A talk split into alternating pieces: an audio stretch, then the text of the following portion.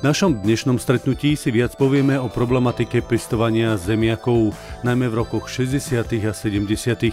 Kedy si boli zemiaky synonymom niektorých regiónov, napríklad celé roky boli známe aktivity prvovýrobcov a spracovateľov v Smyžanoch. Dnes sa dorábanie zemiakov posunulo do viacerých regiónov a situácia v tejto oblasti je úplne iná ako v období, o ktorom bude reč. Teda o prvých 4-10 ročiach po vojne podcastoch, ktorých sme sa venovali sortimentu plodín počas obdobia Prvej republiky, sme hovorili skutočne o dominantných plochách pestovania zemiakov. Zemiaky dominovali všade, v kuchyni, krmovinárskom priemysle, ale aj na spracovanie, napríklad na škrob a neskôr nahradila zemiaky v tejto oblasti napríklad kukurica. Od začiatku kolektivizácie sa však postupne každý rok znižovali výmery pestovania zemiakov.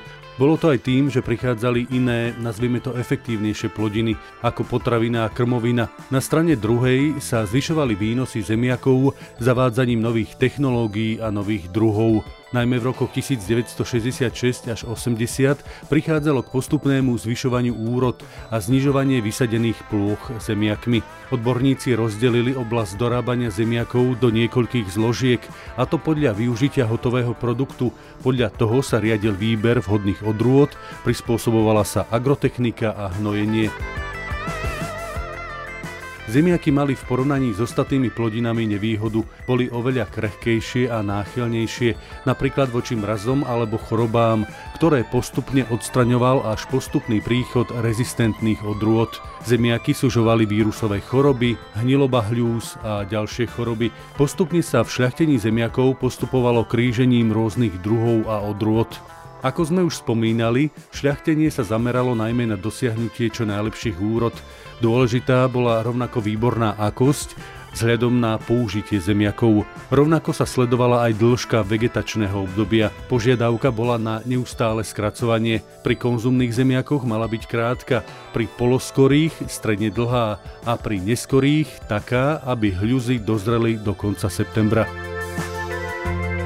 Významným očakávaním pestovateľov od šľachiteľov bolo teda dosiahnutie takých sort zemiakov, ktoré by odstránili už spomínané problémy, teda najmä odstránenie plesní, vírusových chorôb, dosiahnutie čo najväčších hľús zemiakov aj kvôli plynulému zberu a v neposlednom rade aj odolnosť pred miernymi mrazmi a odolnosť voči suchu. Podobne ako pri iných plodinách sa sorty zemiakov rozdeľovali podľa uplatnenia a výsadbe v regiónoch skoré, poloskoré i neskoré odrody. Odrody priemyselné boli najčastejšie rajonizované pre západné a východné Slovensko, iné samostatne pre stredné, prípadne v kombináciách. Po rajonizácii v 60. rokoch sa sortiment aj novovyšľachtených zemiakov rozšíril a tak prišlo k prehodnoteniu a vytvoreniu novej rajonizácie odrôd zemiakov. Postupne sa logicky dosiahnutiu čo najväčších odrôd zavádzala aj vhodná mechanizácia pri sadení a zbere zemiakov, prípadne pri ich ošetrovaní.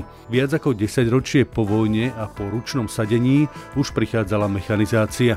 Postupne prichádzali do praxe stroje, ktoré rovnomerne na veľkých plochách vysadili hľuzu do brázdy a v ďalšom cykle ju zasypali. Jedinou podmienkou bola dostatočne hlboko prekyprená pôda. Nakličovanie sadby bolo úplne bežnou praxou a malo veľký význam najmä pri pestovaní neskorých odrôd zemiakov. Spočiatku sa zemiaky krájali, no neskôr sa od tejto metódy upustilo, pretože prinášala viac negatív ako osohu. Najmä sa takto šírili vírusové choroby zemiakov. Poloautomatické a plnoautomatické stroje na sadenie zemiakov sa postupne dostávali do praxe od 60. rokov.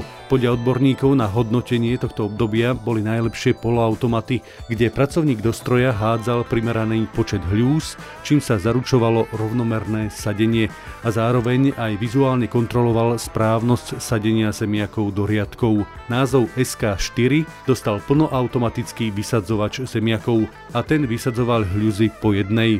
Zahrňovacie kotúče hľuzy z oboch strán prikryli pôdou. Za jeden deň takýto stroj rovnomerne vysadil 4 až 5 hektárov pôdy plochy pri rýchlosti 4 km za hodinu. Neskôr sa využívali aj ďalšie plnoautomaty. V 80. rokoch aj 4 až 6 riadkové, napríklad SA-75 Mars.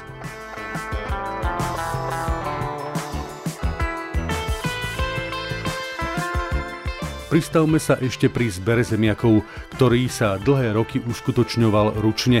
Veď napríklad už v čase moderného rozvoja poľnohospodárskej prvovýroby v roku 1975 sa stále okolo polovice plôch vysadených zemiakov zberalo ručne. Pozberová úprava zahraňala najmä triedenie podľa veľkosti a rozdelenie podľa kvality. Priemyselné sorty zemiakov sa prevážali do spracovateľských závodov bez výraznejších úprav a zda prešli len technologickou pozberovou linkou na úpravu, ktorá rozdelila hľuzy od rôznych prímesí, od zeminy, od buriny či iných častí rastlín a od drobných zemiakov. Na budúce si povieme o niektorých drobných plodinách, ktoré sa pestovali najmä v 60. až 80. rokoch.